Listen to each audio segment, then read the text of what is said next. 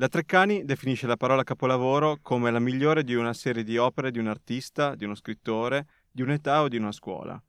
E spesso e volentieri questa parola è usata a sproposito, ma se parliamo degli anni 50, se parliamo del cinema in bianco e nero, se parliamo del cinema di Bergman, il posto delle fragole a buon diritto può essere definito il suo grande capolavoro. Ma che cos'è il posto delle fragole a cui Bergman si riferisce appunto con questo titolo? Non è semplicemente un luogo fisico dove appunto raccogliere le fragoline di bosco, ma è anche un luogo dell'anima, un luogo dove è bello ritornare eh, con, con, la mente, è un luogo che ci fa stare bene e che ci ricorda la nostra infanzia. Signore e signori, prendete posto. La puntata 13 di Cinema Passengers sta per cominciare.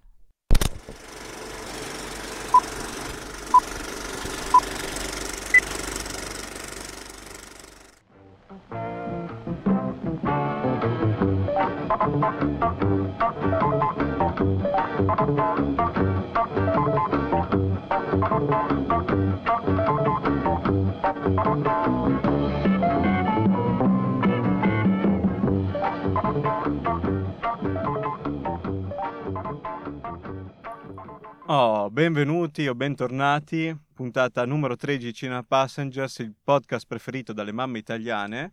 E finalmente ci ritroviamo a parlare del primo film che abbiamo menzionato nel podcast, addirittura nel trailer, Il posto delle fragole. Ingmar Bergman, siamo in Svezia, siamo nel 1957 e parliamo di uno dei più grandi capolavori della storia del cinema, analizzato e stranalizzato in ogni corso di analisi, di critica cinematografica, perché è un film che ha fatto scuola.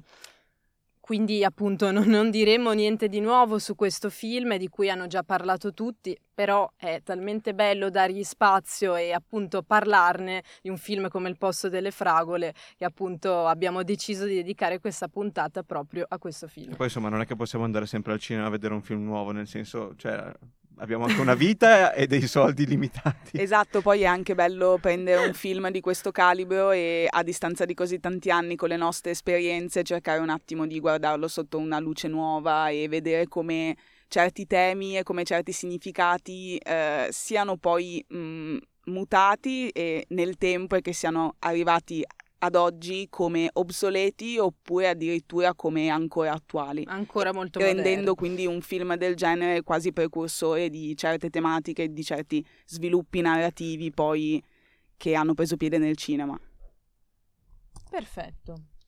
Ma di cosa parla questo posto delle fragole? Eh, il posto delle fragole parla della, di un viaggio che compie il professor Borg, interpretato da Viktor Sjostrom, che mh, per chi non lo sapesse, è un grandissimo regista del film muto eh, svedese, è il padre film, del, del, cinema svedese, grande maestro di Bergman e che eh, recita da attore protagonista in questo film eh, l'ultima sua apparizione in, su uno schermo prima della sua morte. E già questo in sé eh, porta una carica di poesia eh, assurda questo professor Borg, eh, affermato medico, deve ricevere un premio, eh, c'è il giubileo della sua carriera, i suoi 50 anni di carriera, decide di andare a Lund da Stoccolma, la sua città, ehm, in macchina e non più in aereo, suscitando le ire del meraviglioso personaggio di Agda, la sua domestica, che eh, voleva, per, onde evitare imprevisti, che lui andasse in aereo. E, ehm, durante questo viaggio che compierà con la nuora Marianne, eh, si avvicenderanno una serie di personaggi incontrati, eh, tre eh, ragazzi di- diretti verso l'Italia, una coppia assolutamente non tossica. No, esatto. di un ingegnere e un'attrice, e tutta una serie di situazioni che, mh, come nel classico eh, road movie, portano all'evoluzione del protagonista. Però partirei subito dall'inizio perché le prime due scene sono forse le più belle di tutto il film per quello che mi riguarda e sono veramente spiazzanti. Perché eh, il film si apre con il professor Borg che scrive il suo diario, eh, il suo io narrante ci, ci, legge quello che sta scrivendo e in, un, in, due minuti presenta tutta la situazione a noi spettatori. Eh, arrivano i titoli di testa E finiti i titoli di testa, vediamo il professor Borg eh, dormire e entriamo per la prima volta nel suo sogno, nella sua coscienza. Scena che ha fatto davvero scuola, sentiamo questo battito del cuore che ritma tutta la scena, eh, vediamo il professore in questa strada deserta, tra l'altro con dei colori in bianco e nero meravigliosi, un bianco purissimo che fa contrasto con neri profondissimi. Ti dà l'idea di esserci un sole accecante e fastidiosissimo. Verissimo. Verissimo. Il professore guarda l'ora, ma gli orologi sono senza lancette. Eh, quindi inizia questa carrellata che lo vede percorrere questa via, incontrare un'altra persona, che poi però si rivela essere un manichino. Nel frattempo inizia, eh, iniziano a suonare le campane, ma è un suono sordo, un suono sgrammaticato eh, arriva questo carro funebre tratto dai cavalli, questo carro si incastra sul lampione, cade una bara e all'interno della bara c'è proprio il professor Borg. In questa scena Bergman ci dice tutto. E ci dice già tutto perché appunto eh, poi il professor Borg si sveglia, si sveglierà e inizierà appunto il suo viaggio in macchina insieme alla nuora Marianne e, e ci rendiamo appunto conto che eh, il viaggio del, della storia, il viaggio in macchina verso Lund eh, non è l'unico che, che viene fatto dal, dal, protagonista perché appunto ci sarà anche un viaggio nella memoria, nei ricordi e un viaggio onirico vero e proprio. Sì, qui la dimensione onirica tipica di Bergman è più chiara che mai, a differenza di film come Il settimo sigillo o Persona, dove aspetti più onirici sono molto molto allegorici, un pochino più impercettibili. Il posto delle fragole è senza dubbio uno dei più didascalici per quanto riguarda in generale la filmografia di, di Bergman.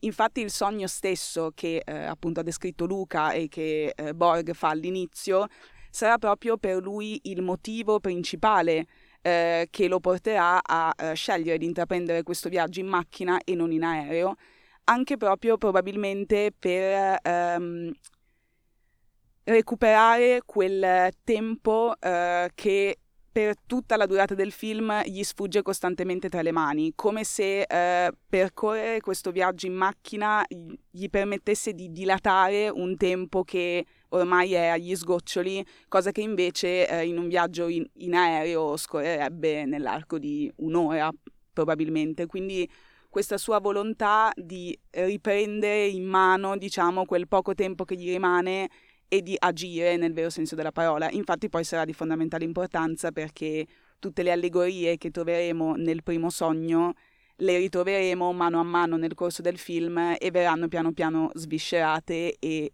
tutto acquisirà senso. Infatti mi raccomando, guardate questo film più di una volta perché potrete goderne veramente, veramente tutto a livello di significato. Sì, assolutamente. E appunto eh, Borg ha, ha, proprio bisogno di avere questo tempo, di recuperarlo. Infatti ci sono po- possibili riferimenti anche all'idea eh, di ricerca del tempo perduto prustiana, cioè il posto delle fragole è un po' come se fosse anche la Madeleine di Proust, quindi quel luogo, in questo caso fisico, perché appunto già nella, all'inizio del, del, viaggio verso Lund eh, Borg decide di fermarsi con la macchina in un luogo in campagna che sembra all'inizio diciamo sperduto, eh, in realtà poi un sentiero porta a un'antica casa che era la casa in cui appunto lui passava le sue estati fino ai vent'anni con cugini, amici, parenti. E, e, quindi appunto questo posto delle fragole proprio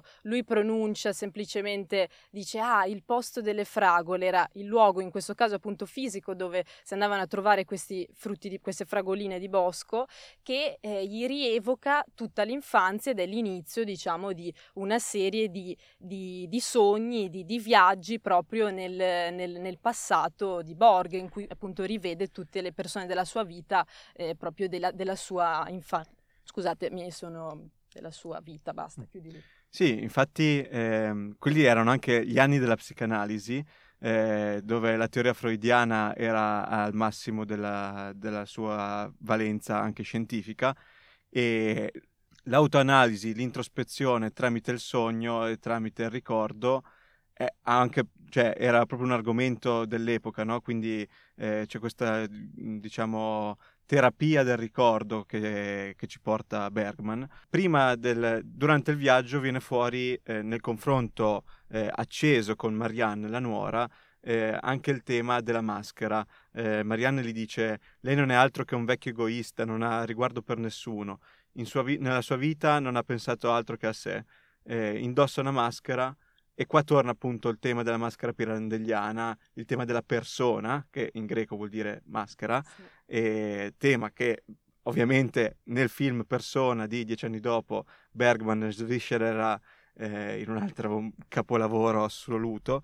E, ehm, e quindi, cioè, sono passati un quarto d'ora, neanche un quarto d'ora sì. di film, e ci, abbiamo, ci siamo già posti un milione di interrogativi è la forza, una, la forza più grande di questo film. Io non, non, non saprei come altro non saprei con cosa paragonarlo. Sì, rimani quasi spiazzato perché appunto nel giro di pochissimo c'è, c'è già tutto e, e, appunto c'è anche il personaggio di, appunto, siamo, eh, scusate, eh, ci viene introdotto il personaggio di Marianne, appunto la nuora, quindi la moglie del figlio di Isaac Borg, Marianne interpretata da una splendida Ingrid Tulin, poi parleremo meglio diciamo anche proprio dell'interpretazione di Ingrid Tulin e, e appunto capiamo subito che c'è un rapporto negativo tra i due, eh, proprio perché l'egoismo, la freddezza e forse soprattutto l'indifferenza, l'insensibilità di Borg eh, nei confronti degli altri viene proprio subito rinfacciato da, da Marianne, gli viene subito rinfacciato da Marianne.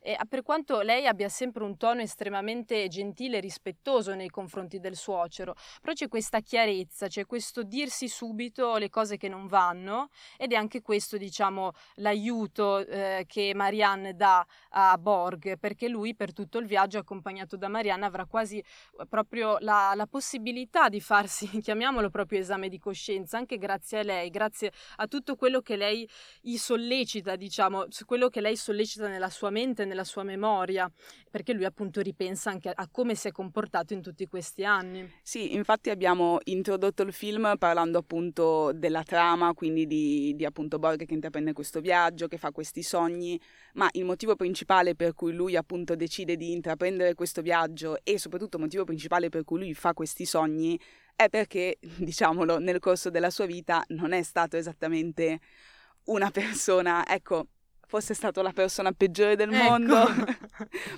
andate ad ascoltare la puntata.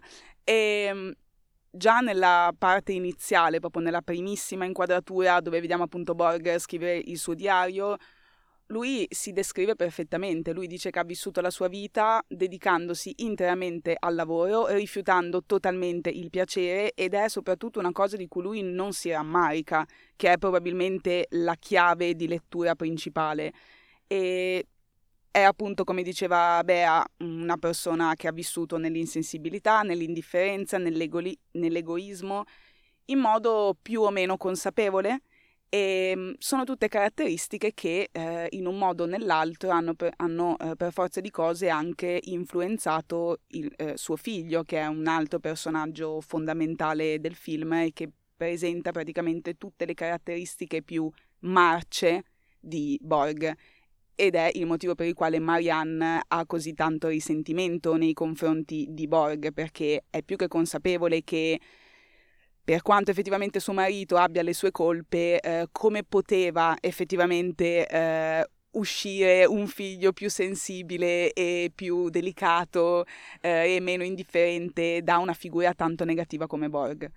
Marianne possiamo vederla come la funzione all'interno del film della voce, della coscienza di Borg, eh, così come ogni personaggio in realtà riflette una parte della sua interiorità.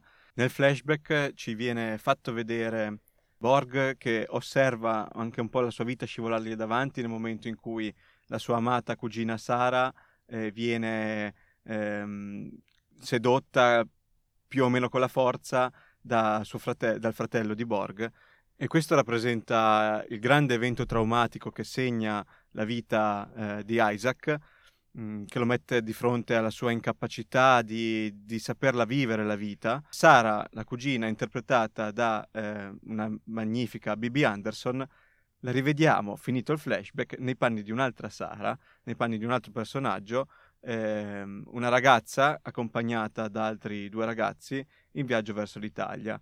E questa compagnia un po' sgangherata si unisce al viaggio di Marianne e Isaac e anche lì, mh, diciamo, e nei tre, person- nei tre nuovi personaggi eh, Isaac e poi di riflesso anche Bergman perché è un personaggio che mi sembra molto autobiografico. No, no, lo è. Lo è Eh, proprio. Lo è, lo è, è proprio un film eh, autobiografico. Lui ha, piccola info, lui ha creato il personaggio di Borg a livello estetico eh, su somiglianza del padre, mentre quasi inconsciamente a livello proprio di personalità e di carattere e proprio di, di interiorità eh, ci ha messo se stesso, quasi senza farlo apposta però, cioè dicono Sì, tra le varie dicono- analisi che non sia stata una cosa voluta, ma è come se ad un certo punto, come una spugna, il personaggio avesse assorbito tutte le caratteristiche più negative o comunque non amate di se stesso di Bergman. È vero, infatti dicono appunto, anch'io avevo letto questa cosa che fosse quasi un po' una casualità che le iniziali del protagonista Isaac Borg, I e B, sono le stesse del regista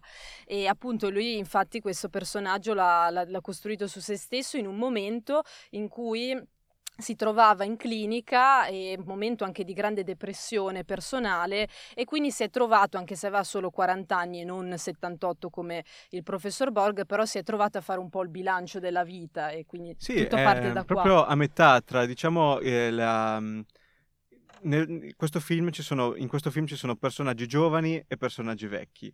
I vecchi sono eh, portati, tenuti a fare un bilancio della propria vita, comunque gli viene fatto un bilancio, un processo, penso anche alla madre di Borg, eh, viene processata, non è che si fa eh, un bilancio della sua vita, eh, mentre per quanto riguarda i giovani c'è il problema del futuro, del problema delle persone che saranno, delle persone, del trovare il senso della loro vita, no?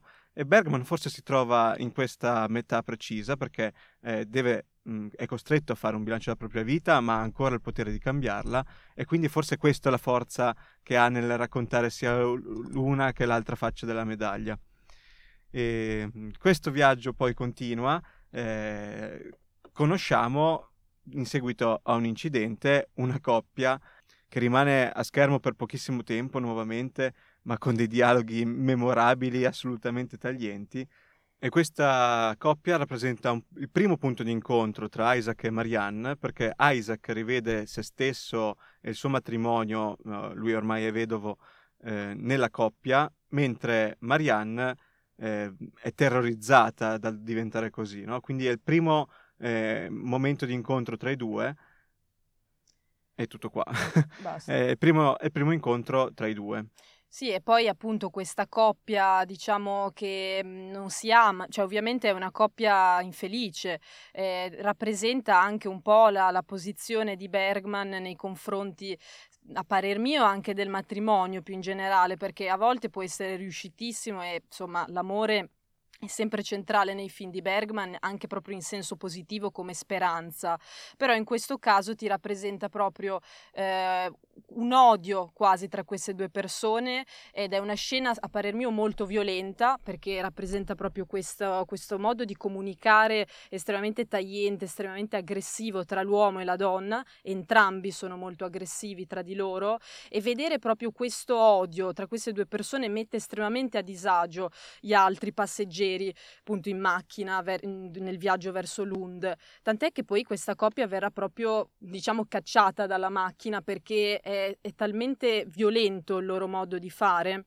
e insomma, quindi è una- scena piuttosto forte, poi sempre considerando che è un film eh, molto vecchio, insomma, anche il tema del matrimonio è sempre stato uno di quei temi intoccabili, no? La felicità coniugale, sposarsi è la cosa giusta, ma Berman ci fa vedere una coppia in cui il matrimonio non è per niente idilliaco, anzi è una cosa veramente inquietante. Infatti in quella scena lì è proprio eh, interessante vedere come eh, uno, se non il motivo per cui Marianne eh, chiede gentilmente, anche fin troppo gentilmente a questa coppia di andarsene, è perché lei lo dice proprio in una frase, in questa macchina ci sono dei ragazzini, ci sono delle persone giovani, quindi non è bene mettere davanti a delle persone così giovani che non sono ancora completamente formate delle, delle influenze così tanto negative, degli esempi così tanto negativi da seguire, che è effettivamente, cioè non è... mh, che è un qualcosa che, che Bergman eh, affronta in generale nel film, anche appunto come dicevamo prima con eh, appunto la, la, figura del figlio di, di Borg.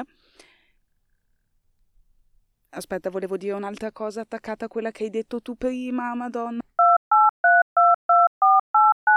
Parlando proprio di, di, amore, di quello che dicevi tu prima, Bea, eh, penso che uno degli esempi eh, più interessanti di amore che ci sono all'interno di questo film e probabilmente l'unico positivo che viene rappresentato, fatta eccezione per la mh, suggerita riconciliazione finale tra il figlio di Borg e Marianne, è eh, quell'amore purissimo che si instaura tra Sara, l'autostoppista, nei confronti di Borg si crea questo amore proprio tra quasi nonno e nipote mm. che ci fa vedere Borg sotto totalmente un altro punto di vista, come se eh, Sara avesse avuto un po' il, il nonno che Marianne non ha mai avuto la fortuna di avere nell'arco di tutti questi anni e che però per fortuna riuscirà a, a conquistare ecco, verso la fine del film. È vero, è tenerissimo questo rapporto tra, tra, la Sara autostoppista che appunto è molto molto giovane e, e questo, questo, nonno Borg, chiamiamolo così diciamo, è molto tenero perché appunto sembra quasi che Borg eh, facendo questo viaggio riesce a dare affetto e, e, quindi finalmente forse una delle prime volte in cui per un esterno, per una persona che non lo conosce, eh, appena conosciuta come Sara, riesce a essere percepito eh, come una persona diversa da quella che invece è sempre stata, come una persona empatica, capace di eh, appunto dare dell'affetto e di essere amichevole e non insensibile, indifferente come invece è sempre stato anche con Marianne. Facendo un piccolo salto verso la fine, Sara e Isaac si congedano con lei che dice a lui sei stato l'amore della mia vita. Ma questa frase può dirla anche Isaac, perché è l'unica persona che, a cui è riuscito a trasmettere questo sentimento incondizionato, mh, mm, gratuito di amore.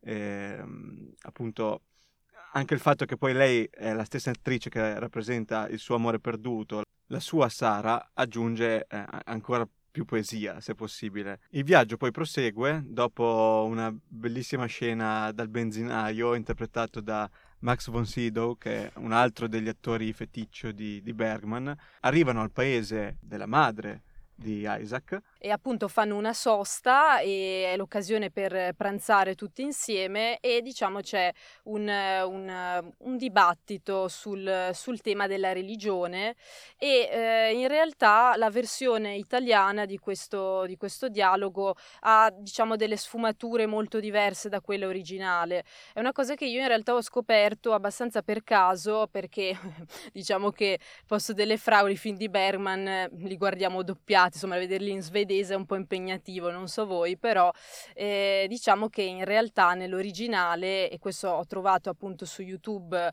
eh, proprio delle scene che eh, ti fanno vedere in parallelo la scena italiana, quindi doppiata, e invece l'originale con i sottotitoli, ecco, nella scena originale uno dei due ragazzi eh, non, non studia teologia, ma proprio vuole farsi prete, invece l'altro eh, studia per diventare medico. Quindi da una parte abbiamo proprio la religione, la fede e dall'altra invece la scienza, la ragione, appunto diciamo quello che è stato scelto da Borg per tutta la vita. Quindi c'è questo dibattito tra eh, fede, ragione e le sfumature sono molto più forti appunto nell'originale perché invece di dire semplicemente come fai a studiare teologia, eh, come fa l'uomo moderno ancora a credere credere in Dio, in queste cose qui, diciamo che nel, nel, nella versione svedese originale proprio si, si, dice come fai a volerti fare prete, che è ancora molto, ancora molto, è, è molto più forte.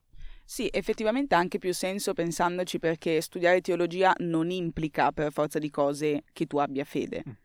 Mm, cioè la teologia, quindi sì, sì. avrebbe molto più, più senso Infatti non ho capito perché l'hanno censurata eh, questa ma cosa. Italia anni 50, secondo me non sì, si potevano era, toccare. È una riflessione interessante, molto, peccato, peccato. Molto. Però fermiamoci un attimo a riflettere su quanto sia ben scritto, quanto sia meraviglioso questo triangolo del eh, ragazzo medico mh, mm, nichilista, materialista, eh, classico eh, rappresentante del, posit- del positivismo scientifico, eh, che non crede in null'altro che la morte biologica, E tra l'altro, allora a questo punto perché fare il medico, mi chiedo io, se, se tanto dobbiamo tutti morire perché prolungare questa agonia, con invece il ragazzo mh, teologo, prete, eh, diciamo che va alla ricerca di Dio, eh, uniti nell'amore per, quest- per questo personaggio eh, forse be- uno dei più belli della storia del cinema, eh, di B.B. Anderson, che invece la vita la, la vive come il, il, fanciullo niciano, nel senso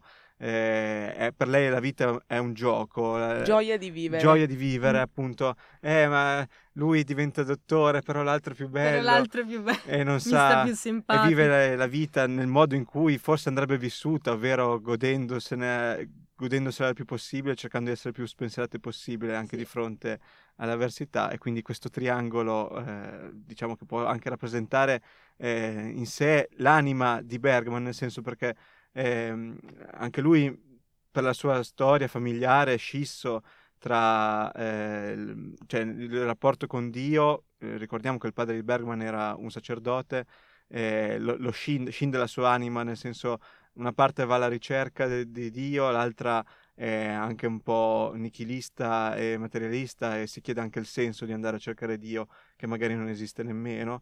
E quindi anche qua la sintesi in questo triangolo dostoevskiano, aggiungo, ehm, è veramente una delle cose meglio scritte di tutta la storia del cinema. Io non, non Le reference com'è. letterarie e filosofiche che stai facendo in questa puntata sono incredibili, incredibili. Poi ve le spiego. No, Cosa hai mangiato a colazione stamattina? in realtà ho letto tre libri e me li, me li Però giri sempre intorno a quelli. Ho letto l'idiota, sorpasso di Kafka. Eh sì, sorpasso. Il sorpasso. Vabbè, venerdì mattina per tutti. Il processo sì, di Kafka. Comunque per attaccarmi a quello che hai detto tu, effettivamente Marianne, scusate, eh, non è vero, Sara, è come se rappresentasse un po' come siamo e come dovremmo essere, perché alla fine eh, cioè la vita è tra le tante altre cose anche un'eterna, non tanto lotta quanto riflessione tra la ragione più pura e la fede più eterea, tra virgolette, e, e anche un po' però appunto, come dicevo, quello che forse dovremmo essere, nel senso bello fare queste riflessioni, molto bello fare analisi, autoanalisi, ma ogni tanto non per forza di cose cercare una risposta a tutto, ma aprirsi a ogni tipo di possibilità perché comunque qualcosa di bello e utile ce lo tiri fuori, per è forza. Vero, è vero ed è, ed è meraviglioso questo, cioè proprio quella gioia nei confronti della vita, quella leggerezza che manca a molti degli altri personaggi, e però in, in, in Sara c'è ed è quello spiraglio di luce, quella speranza che poi caratterizza molti dei film di Bergman che appunto sembrano pessimisti e in effetti eh, analizzano tanti aspetti negativi della realtà, della vita, dell'esistenza, cioè il rapporto con Dio è sempre conflittuale, però l'amore per gli altri è, è forse l'unica speranza, l'unica cosa che veramente ci può salvare. E dopo questo bagno di, di potenza vitale, la scena che segue è l'incontro con la madre di Isaac. Una vecchia Sarebbe... di merda, come la definiscono in tanti, specialmente diletta fuori onda. Behind the scenes. E, ehm, che terrorizza Marianne, nel senso l'incontro avviene con eh, Marianne, Isaac e la madre di Isaac. Eh, lei, quest- quest'ultima, come il figlio, è una donna molto sola, che però ne è quasi orgogliosa. Nel confronto con Marianne le sbatte in faccia il fatto di aver fatto dieci figli, a differenza di eh, Marianne che non ne ha, e, mh, con nove dei quali sono morti, è rimasto solo Isaac, venti nipoti che non la, non la, incontrano mai, le scrivono solo per mera convenienza, e, però appunto non è che si pente di nulla, eh, a differenza di Isaac non si chiede neanche il perché sia successo questo, ne prende semplicemente atto e ne farà anche quasi vanto, eh, motivo d'orgoglio. E questo è molto impattante su Marianne perché anche lì è di nuovo un personaggio giovane che eh, vede una strada che potrebbe intraprendere e ne viene terrorizzato, diciamo, eh, è terrorizzata dal finire come lei. Sì, penso che l'orgoglio sia senza dubbio mh, mm, la qualità, nell'accezione vera del termine, che hanno assolutamente in comune tutti i figli, barra, tutti i familiari appunto Borg. E, ehm, ed è una cosa che notiamo eh, alla massima potenza nel figlio eh, di Borg, di cui non mi ricordo il nome, mi, mi sfugge di continuo. Evald. Evald, Evald. E mm, effettivamente riflettendoci e a forza di rivedere questo film un bel po' di volte, si nota secondo me chiaramente come eh, il figlio di Borg e qui mi legherò poi alla questione dell'orgoglio, sia effettivamente una sorta di eh, Isaac 2.0 più consapevole, ma proprio per questo più nichilista. Cioè, noi da un lato abbiamo Borg che vive un po' la sua giovinezza appunto comportandosi male, tra insensibilità, egoismo, incomprensione, senza principalmente rendersene conto. Poi abbiamo il Borg anziano, che è un po' il Borg dei sogni, o comunque quello che sogna, che è comunque rammaricato da questa presa di coscienza anche perché sa che ormai è tardi per recuperare o comunque il tempo a sua disposizione sta vivendo. E diciamo che mh, mm, il figlio di Borg è un po' una fusione tra eh, il Borg dei sogni, quindi quello anziano, diciamo, e il Borg giovane, perché comunque condivide con il padre gli stessi identici difetti che lui ha avuto nel corso di tutta la, mh, mm, di tutta la sua vita, ma ha anche la stessa rammaricazione per quella che è effettivamente la caducità della vita, del tempo che passa. E lo si capisce benissimo da una delle scene, penso, più potenti del film, di quando appunto Marianne e Elmund, Elvald. Elvald. Elvald. hanno appunto questo dialogo relativo alla gravidanza di, di, di, Marianne, tanto desiderata da lei quanto non desiderata da lui, dove lui ad un certo punto dice eh, sono morto pur essendo vivo, che è esattamente la stessa identica frase che ad un certo punto Borg dirà a Marianne, ad una Marianne sconvolta per questa ennesima somiglianza, però allo stesso tempo Elmund è giovane, cioè lui effettivamente avrebbe tutto il tempo davanti per non finire eh, come il padre e non solo ha tempo, ma è proprio consapevole. Quindi in realtà lui avrebbe anche gli strumenti per eh, avere una vita migliore, ma questo orgoglio e questa vigliaccheria ammessa e concessa, che lui proprio sa di eh, avere nel non provare a cambiare le cose, lo hanno proprio portato ad un, ad un livello di cinismo e di nichilismo totalmente autodistruttivo, cioè non ha via di fuga lui, forse alla fine, ma anche lì ci lasciano il beneficio del dubbio. Cioè sono portati all'estremo, è come se questo orgoglio e questi principi che sono appunto gli stessi del padre e, ehm, e sono degli atteggiamenti anche che eh, lui ha, ha, deciso di avere, sono quasi delle scelte, cioè questa insen- insensibilità, questa indifferenza è quasi una scelta. Ecco, però è arrivata a un certo livello, è portata talmente agli estremi che eh, esce fuori proprio un'incapacità, anche se forse c'è quasi un desiderio di cambiare, ma c'è un'incapacità di, eh, come dire, eh, cambiare le cose, cambiare le carte in tavola, perché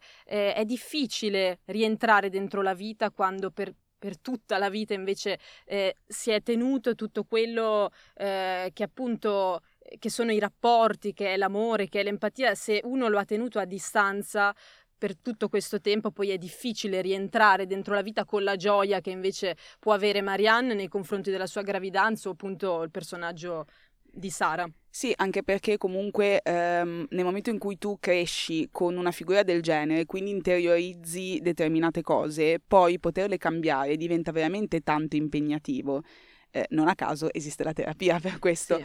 Eh, però eh, che senso ha eh, cambiarle se già tu hai un'opinione così tanto cinica della vita? Cioè, mh, mm, non ha proprio, cioè, ha gli strumenti, ma non ha di fatto la cosa principale, cioè il il desiderio, cioè qualcosa per cui effettivamente per lui valga la pena cambiare. Per lui la vita è un'assurdità, l'esistenza è una condanna totale, motivo per il quale lui non vuole avere il figlio di Marianne.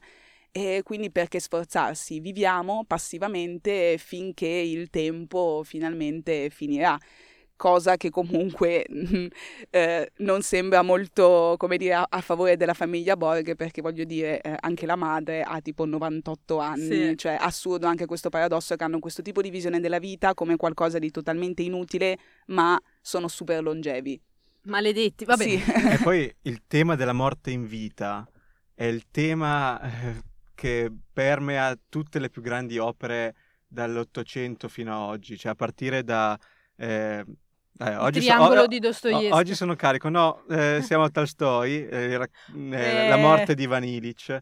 libro che tra l'altro che ti- devo ancora leggere perché Maledetta. Luca me lo ha regalato, però io lo devo Sono- ancora leggere mea culpa. Sono 100 pagine, un centinaio di pagine che cambia la vita, veramente. Poi lo ritroviamo in, eh, lo ritroviamo in otto e mezzo, lo ritroviamo in, eh, vabbè, un film più recente, Sinedoche Sinedoche New York. Sinedoche New York di Kaufman, Ma anche Eh. banalmente Rosemary's Baby. Rosemary's Baby, ehm, il- che poi si fonde col tema della maschera, con Pirandello, con, con Bergman. eh, quindi, cioè, ragazzi, di cosa stiamo parlando? Io non... Dramatis persona. Mamma mia. Prima di arrivare allo splendido finale, io mi prenderei un momento per eh, riflettere sugli aspetti tecnici del film, perché eh, io l'ho visto restaurato. Allora, premessa, eh, al momento il film non è disponibile in streaming se non a pagamento.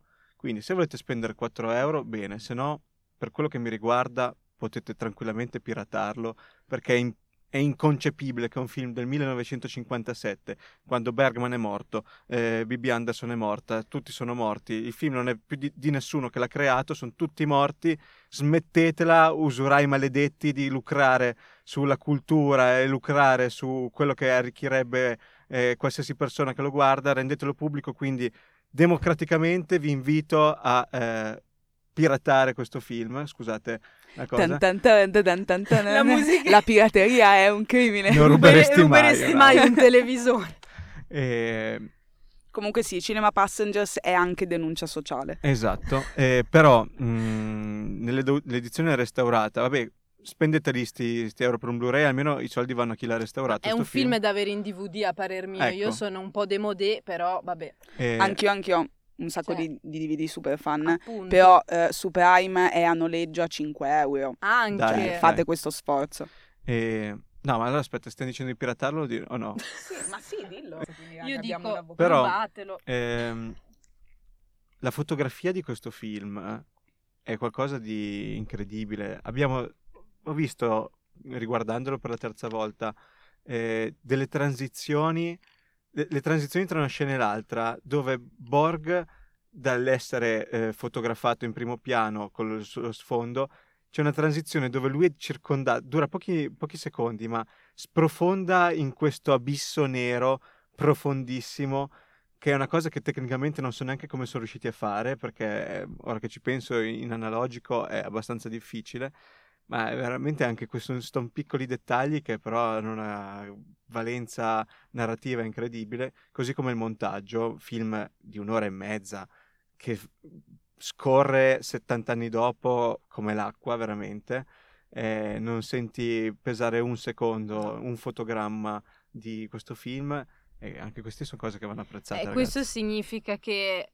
ha senso vedere i vecchi film proprio per questo, perché ci sono eh, dei film che hanno ancora così tanto da dirci, da insegnarci anche proprio a livello tecnico, a livello proprio di sintesi, un'ora e mezza, ma quasi tutti i film di Bergman hanno diciamo questa durata di un'ora e mezza, una cosa del genere, e, e sono così pieni, così hanno un ritmo così sostenuto, e, è tutto così diciamo fluido. Questa è veramente una grande, la lezione di un grande maestro come Bergman.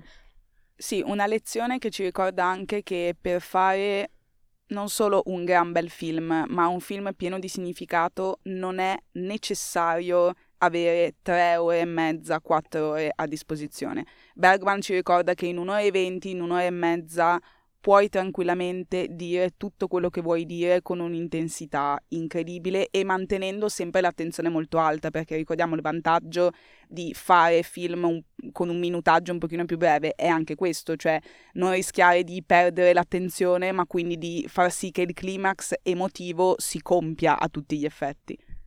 Sì, infatti appunto la tensione è sempre altissima e proprio quell'ultima parte dedicata al, appunto al dialogo in macchina riguardo al- alla gravidanza di Marianne, che è forse proprio un momento eh, di tensione altissimo, succede proprio quando sta per finire il film praticamente. Sotto la Cioè, pioggia, sì. super drammatico. Sì, è, esatto. è bellissimo perché è proprio come se fosse eh, tutto estremamente in tensione, si raggiunge quello che si deve raggiungere e c'è un, come dire, una chiusura del cerchio, una chiusura di questo viaggio. Sì, perché dopo appunto la scena da- con la madre arriviamo a quello che è poi il finale, dove di fatto non succede nulla che non ci aspettassimo, eh, però vengono chiuse tutte le trame, cioè almeno ehm, arriva fino, arrivano finalmente eh, a Lund eh, con somma gioia della domestica di, di, Isaac che la stava aspettando.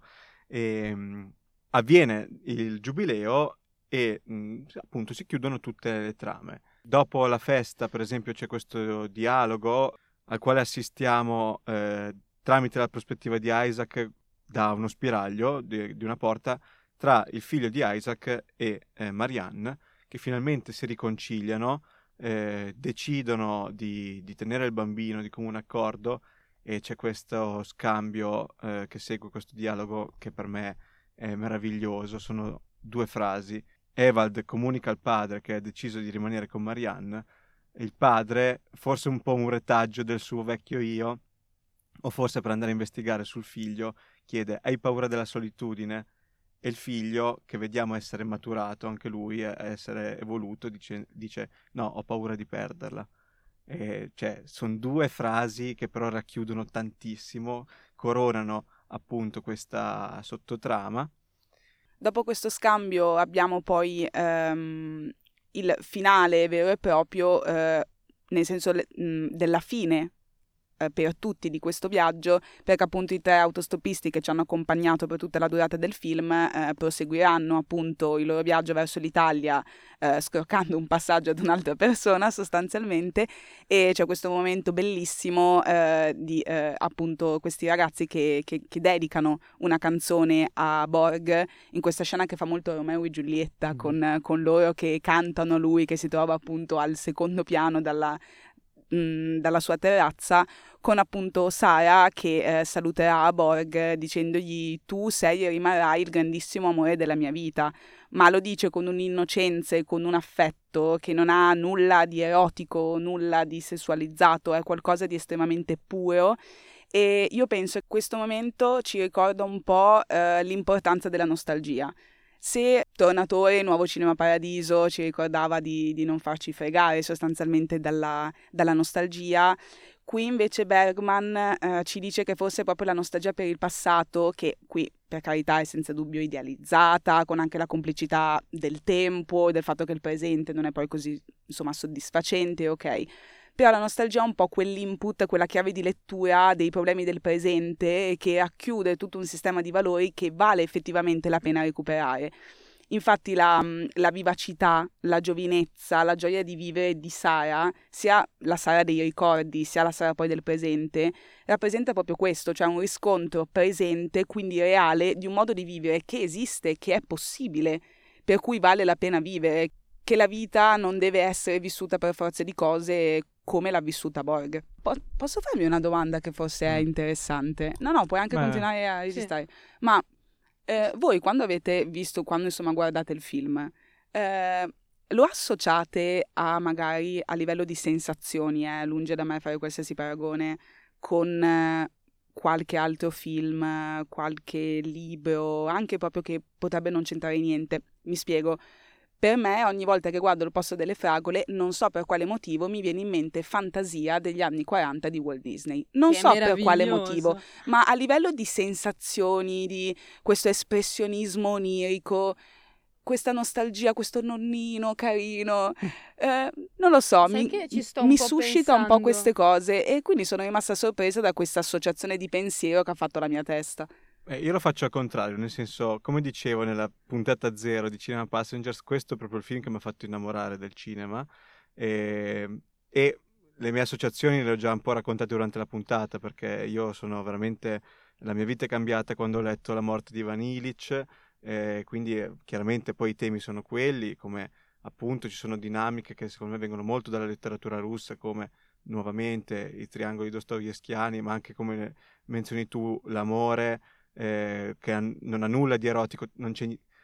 Mm, nel primo Bergman non c'è quasi nulla di, di erotico e, e, l'amore appunto è trattato come lo trattava Dostoevsky perché, cioè, mm, sempre rifacendomi all'idiota, i vari amori che vive il principe Mishkin non hanno nulla di erotico, non hanno nulla di sensuale, sessuale.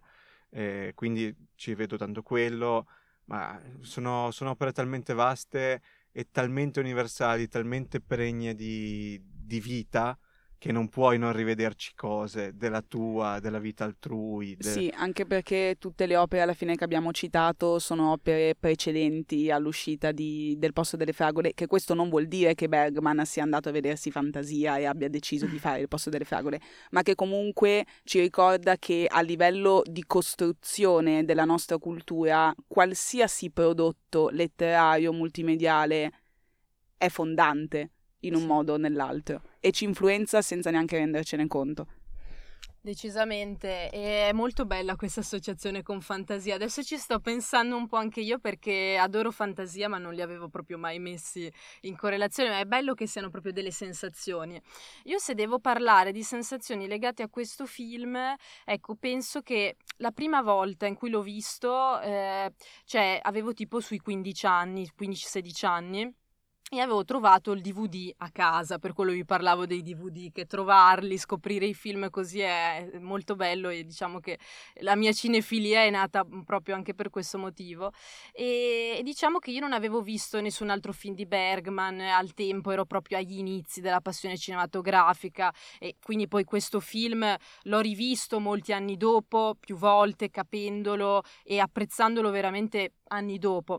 Però il ricordo di questa prima volta, eh, appunto queste atmosfere eh, così oniriche, questa campagna dei ricordi quasi del primo Novecento in questa Svezia con il lago, appunto il posto delle fragole, tutta questa dimensione, poi con questo bianco e nero che è veramente qualcosa di estremamente suggestivo, ecco, per me proprio mi ha fatto vivere eh, un'esperienza, uni- cioè per me è stato onirico a suo tempo vedere questo film.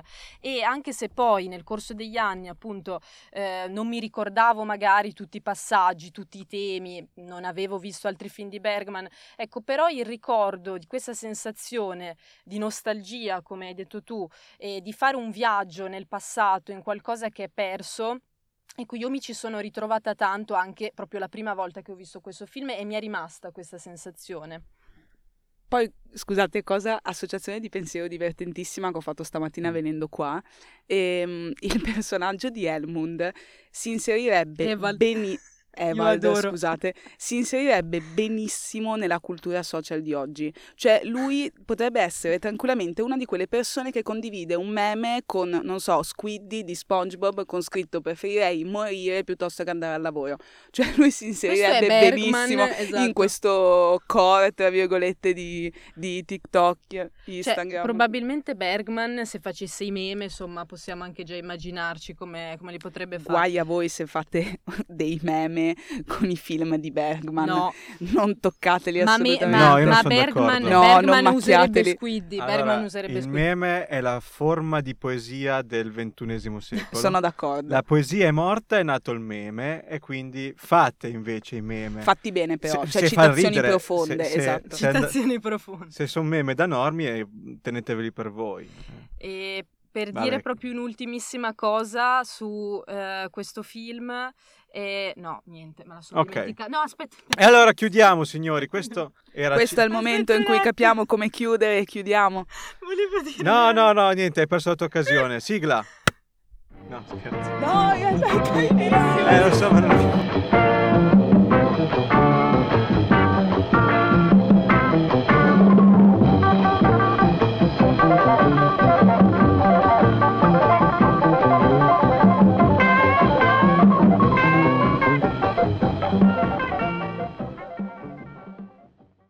Cinema Passengers è un programma di Your Podcast prodotto da Unige Radio. Ai microfoni Diletta Culla, Beatrice Vigorita e Luca Mignacco. Montaggio di Luca Mignacco. Grafiche a cura di Stefano Bassi.